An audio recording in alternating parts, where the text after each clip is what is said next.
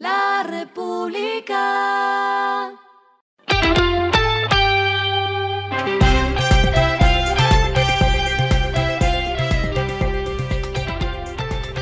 Esto es lo que debes saber al comenzar la semana. Esto es lo que debes saber al comenzar la semana. Los indicadores arrancan el lunes así. El dólar cerró en 4.548 pesos. El euro cerró en 4.941 pesos.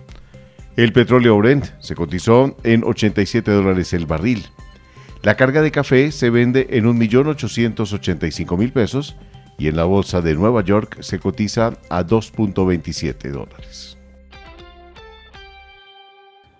Las movidas del fin de semana fueron. Cencosud, en un informe para accionistas en Chile, ha informado que está renovando el plan de inversiones en América Latina. Lo curioso es que hay un capítulo para Colombia en el que la cadena habla de una inyección de 82 millones de dólares para desarrollos de infraestructura en centros comerciales. Estos recursos serían para trabajos en Bogotá y Cali. Computadores, morrales y cuadernos, como cada año. Estas son las categorías más vendidas en la temporada de regreso a clases. Pero esta vez, Linio expresó que está viendo movimientos aún mejores a los esperados. Las ventas están entre 30% y 40% por encima de lo proyectado. Las previsiones están inferiores por el impacto de la inflación de diciembre, así que gracias al movimiento tuvieron que hacer ajustes en materia de infraestructura tecnológica con inversiones adicionales. La onda de los gimnasios vuelve a despegar después de varias complicaciones por las restricciones de COVID-19. El sector cuenta con un aumento en sus niveles de negocio.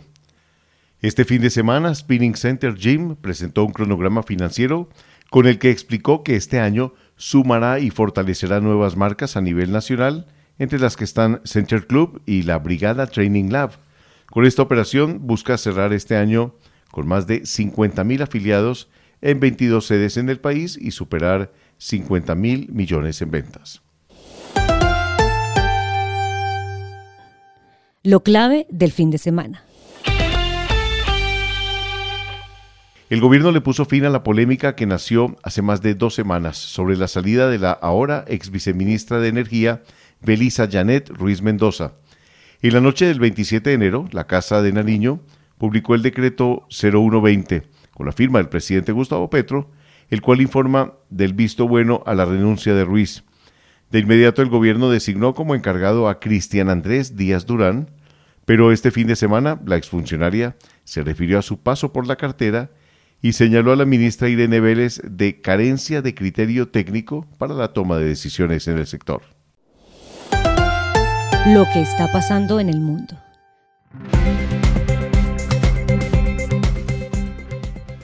Donald Trump comenzó su campaña para regresar a la presidencia de Estados Unidos. El millonario inició este fin de semana que termina su gira por el país del norte. Trump dijo que está más comprometido que nunca con su intento de retomar la presidencia y descartó las críticas al lanzamiento de su campaña mientras buscaba revitalizar a los votantes en las primarias en el estado de New Hampshire.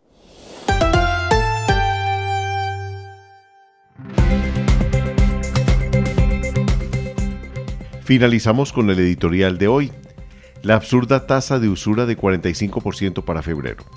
El consumo con tarjeta de crédito se cobra en casi todos los bancos al nivel de la usura, para situación insostenible para quienes difieren sus compras con dinero plástico sin opciones.